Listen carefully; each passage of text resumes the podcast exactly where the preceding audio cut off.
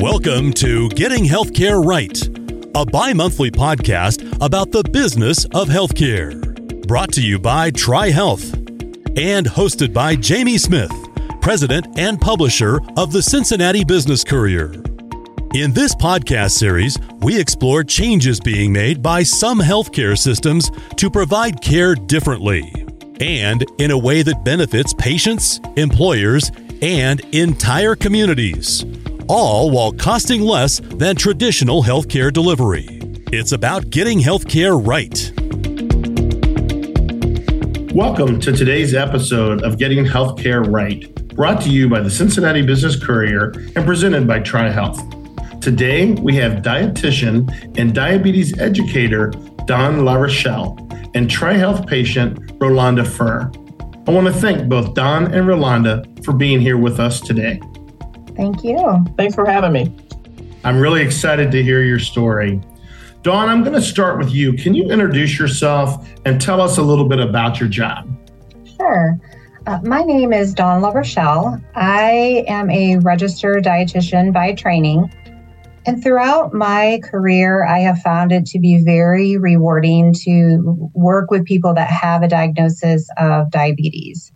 And it's because of this, I decided to pursue additional education and training to become a certified diabetes care and education specialist. And in my role, I really truly believe that I have this privilege of being invited into someone's life to help them to understand and manage their diabetes. And it's because of this that I had this really wonderful opportunity to meet and to know Rolanda. Excellent. Rolanda, can you tell us a little bit about yourself? Well, I'm a 62 year old female with a myriad of some health issues. Didn't take good care of myself, really didn't give much thought to it because you know, like everyone else, you think you're going to live forever. But met Dawn, was referred to her through my primary care, and she has set me on a path of better health. You know, it's so often uh, we say life gets in the way. You have good intentions of taking care of yourself, but then you're too busy. You get busy with life, job, kids, it all together, and, and we kind of lose sight of that. I guess starting with your story, can you tell us what happened? Why was it you started to see Dawn and seek her help? Well, it's kind of funny because I had been diagnosed with prediabetes a couple years ago, but never really paid attention to it. Saw a few dietitians, but really blew off the suggestions that they gave me. And then finally, it really caught up to me when I started experiencing all the classic symptoms like the thirst, the dry mouth, the unexplained weight loss. I also have AFib. It contributed to that. And one day at work, I was working my summer job at Riverbend. I felt so bad. I just told them I, I got to go home. And on my way home, I decided, you know, I'm not feeling really good. I'm going to stop at the hospital. So I did. And the doctor came back and he said, Are you on diabetes medication? I was like, uh, No. I was really offended by the question. he goes, Well, your blood sugar is like 585. And I was flabbergasted. And the very next couple of days, I was in to see my primary care, and he instantly referred me to Dawn, put me on medication. She helped me with a meal plan, suggestions, and I I took it from there. that's, that's, that's, what happened. Yeah. That's great. Dawn. um, you know, you can kind of fill us in on the story, but I'm guessing this is very similar story to many of the patients that you began journeys with. Oh, sure. Especially that initial feeling of just unaware of what uh, next steps are and feeling overwhelmed and just not really sure where to go from from that point.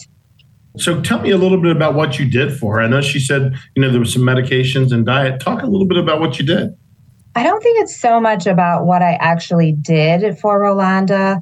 Rather, I feel like it's more about walking alongside of her on her journey to understanding and managing her diabetes. And there is certainly a clinical aspect to managing diabetes, uh, like the medication piece or the testing your blood sugar piece. And that is always in the back of my mind. But that piece can be really confusing, uh, can be complicated, it can be really overwhelming to an individual. So I always want to focus on that human piece. I want to be able to put together an individualized plan with Rolanda to help her to be successful. But I also wanted Rolanda to, to know that I was available to answer any questions that she may have. I wanted to be available for any concerns or potential roadblocks that she may be experiencing. And more importantly, I wanted to be able to celebrate her successes along the way and just provide her the support that she needed to be successful with managing her diabetes. And my hope was that Rolanda would be able to gain the confidence that she needed to know that she could manage her diabetes and that she could manage her diabetes very well. And she certainly has accomplished this goal, and she really continues to do so on a daily basis. Um, I have the benefit of being able to talk with her on a regular basis, and I'm just so impressed and proud with everything that she's accomplished. I know you read about this happening all the time, but what can happen if the diabetes either goes untreated or even if you know it, and you may be doing some things for it, but it's undertreated? What are some okay. of the outcomes? Sure. And I do think that's really truly an important question to ask and also to consider especially because diabetes is considered to be a progressive disease.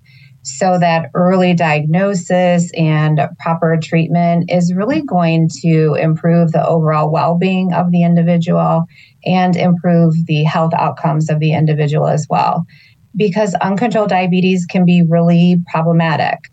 Uh, in the short term, uncontrolled diabetes can really impact many aspects of daily life. For example, it can impact moods, it can impact energy level, it can impact your ability to get good quality sleep, it can impact your ability to concentrate, and much, much more. In the long term, uncontrolled diabetes really does increase your risk of developing numerous complications like heart disease, kidney disease, eye disease, uh, sexual dysfunctions, and uncontrolled diabetes may really definitely decrease the quality of life. So, again, early diagnosis and proper treatment are just key to improving health outcomes for the individual. I wish people could see a podcast because everything that you're saying, Rolanda's shaking her head like, yes, yes, that was yes. there. That was I there. I had all of that. Yes. I had all of that. Yeah. I did not sleep well. I would wake up exhausted the next morning. I literally would not be able to walk from my bedroom to the living room to the kitchen and I'm tired. I am really tired and I didn't I couldn't do anything. So now I have so much more energy. I am able to go on long walks. I actually have started going to the gym, which I loathe exercise, but I realized I'm not going to be able to keep my A1C in check without exercise. And Dawn suggested earlier a while ago that I would need to get my body moving. I was like, oh God, Dawn, no. this is awesome. Dawn, tell me this is diabetes under control in our uh, country or is it on the rise? Where are we at this point in time? Diabetes is definitely um, becoming more and more prevalent and the unfortunate part is that many people are just simply unaware that they have a diagnosis of diabetes and also pre-diabetes for that matter. And if you're unaware that you have a diagnosis of diabetes, then you're unable to take the steps that you need to improve your health. Recommended screening for diabetes is at the age of 35. And the goal is to be able to capture those people with a diagnosis sooner rather than later. Um, it's also really important to have a relationship with a primary care provider that can provide that individualized care, that individualized support, and of course, hopefully, a referral to diabetes education as well. Um, because as I mentioned earlier, that early diagnosis and that proper treatment is really going to help improve those health outcomes and overall well being for that individual.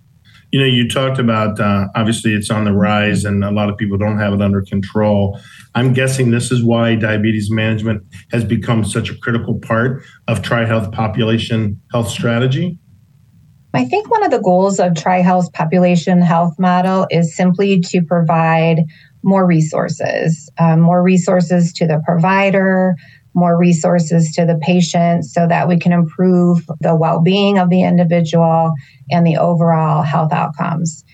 So, given that diabetes is chronic and possibly very complicated, and being able to help a patient manage their diabetes is only going to positively impact other aspects of their health. It really just makes sense to have our team of diabetes educators as part of that strategy because our goal as educators is really to help people live well with diabetes. Now, Rolanda, you know, you talked earlier that you had been told you were pre-diabetic or you were at that stage, didn't do anything about it. You know, what empowered you from working with Dawn uh, for you to take that uh, control back of your life and to uh, get control of your health? Well, one, I wanted to live longer, to be honest. And I have some family members who have lost a limb because of diabetes. I had a cousin who passed away from diabetes, and my nephew has just been diagnosed with it. And now, you know, I have it. I wanted to feel better. I got tired of being like I was and feeling like I was.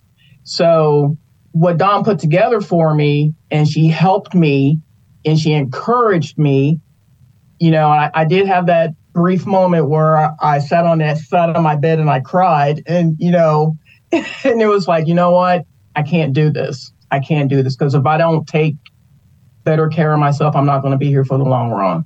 And so, yeah, I just want, I want to live longer and I want to feel better in the process. And I'm going to be retiring in about five years and I want to be able to do things when I do. So this is where it has gotten me. And I, I'm so glad I did. I feel so much better. And yeah. I can't wait when I to come back and get my A1C check um, and see what it's going to be. So, yeah. It's just so exciting to hear on a regular basis from Rolanda about her excitement for educating herself on how to manage her blood sugar, just like how the exercises improves her blood sugar. Um, she's gardening and canning and just all these new experiences that her improved health has brought her way. You know, I talk to my trainer all the time about this is a journey. You know, you have your good weeks, your bad weeks, your good mm-hmm. months, your bad months. You know, you can work out like crazy, but if you're also not watching your intake, it doesn't do you any good. So, having someone help you on that journey, share education, share motivation, share praise and reward, right? That's all a part of this.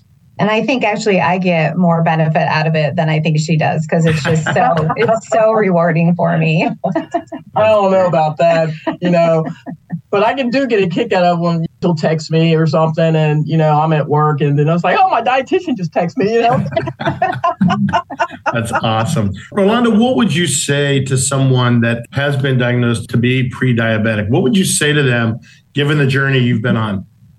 I would tell them first and foremost to seek some professional help. Seek some professional help. Get some guidance. It doesn't mean that you have to all of a sudden start eating. You have to eat better, yes, but you can still eat your same foods. You just can't eat a whole bunch of those foods. That's one thing I was scared of. I was like, oh my God, I'm not going to be able to eat some of the things that I like. But I, I realized it's all about portion control and the amount of things that you eat. So, like, my first test came for holiday dinner. Dawn said I could eat the things that we normally have, but I would have to watch what I put on my plate and eat with a smaller plate. You know, I could have dessert, but I could only eat a little bit of dessert and have one cocktail, you know, and I stuck to it. And it was like, it wasn't so bad. so get some professional guidance on, you know, to get you through the first steps and to teach you and to show you. You know, I think we always go into life thinking, yeah, I know I need to lose weight, or I know I need to exercise, or I know I need this. But oftentimes we just don't take that step. So it's great when somebody helps you take that step because it makes it easier. Dawn, as a non healthcare person, is this something that like when I do a routine physical that I'm going to find out, or do I need to take an extra step and specifically ask for something with the diabetes check? Uh, yes, Jamie, when you reach a certain age, the A1C is going to just be part of your yearly screening with your primary care provider. Screening begins at the age of 35, so that from there it's a routine check on your A1C level, which is an indicator of a diagnosis of diabetes. So, you know, if you have some risk factors, then of course they, you know, may begin a little bit earlier. Um, if you have a family history, if your weight is a concern, if a woman has had gestational diabetes earlier in her life. So there are risk factors, but again, 35 years of age is when we're finding the uh, recommendation for screening. Any other answers you have for our audience, Dawn, that you would like to say about the program there and just about advice you might give them? Well, I really just wanted to actually thank you for taking the time to highlight the importance of diabetes education and really the positive role that a diabetes educator can play in supporting a provider and supporting people that are living with diabetes because the ultimate goal is really to help people with diabetes live a better life. And I also wanted to thank you for sharing Rolanda's story because it is definitely possible to live well with diabetes, and she's just a shining example of how to do so. Well, I want to thank you both for coming on the podcast today. You know, I feel every time I do one of these uh, episodes, I learn something new. I get a little more motivated to, you know, take those extra steps. And I'm sure there are many listeners that are going to hear the story that are going to do the same thing and also share it with their employees, their family members, their loved ones. Because we all, like Rolanda said, we want to live longer, right? We want to get to retirement. We want to enjoy what's out there after work. So thank you both for being here. I know your time is valuable and I appreciate you giving it to us and adding your story to our population health journey. I'd also like to thank our audience for tuning in and would like to remind them if you've missed any of the past episodes of Getting Healthcare Right, please go to CincinnatiBusinessCourier.com and click on our menu in the top left corner. Look under Partner Content and click on Getting Healthcare Right, and you will be able to find all of our past episodes. I want to thank you all, and I hope you all have a great day. Thank you. Thank you. Thank you for downloading Getting Healthcare Right, presented by the Cincinnati Business Courier and sponsored by TriHealth. To learn more, visit trihealth.com.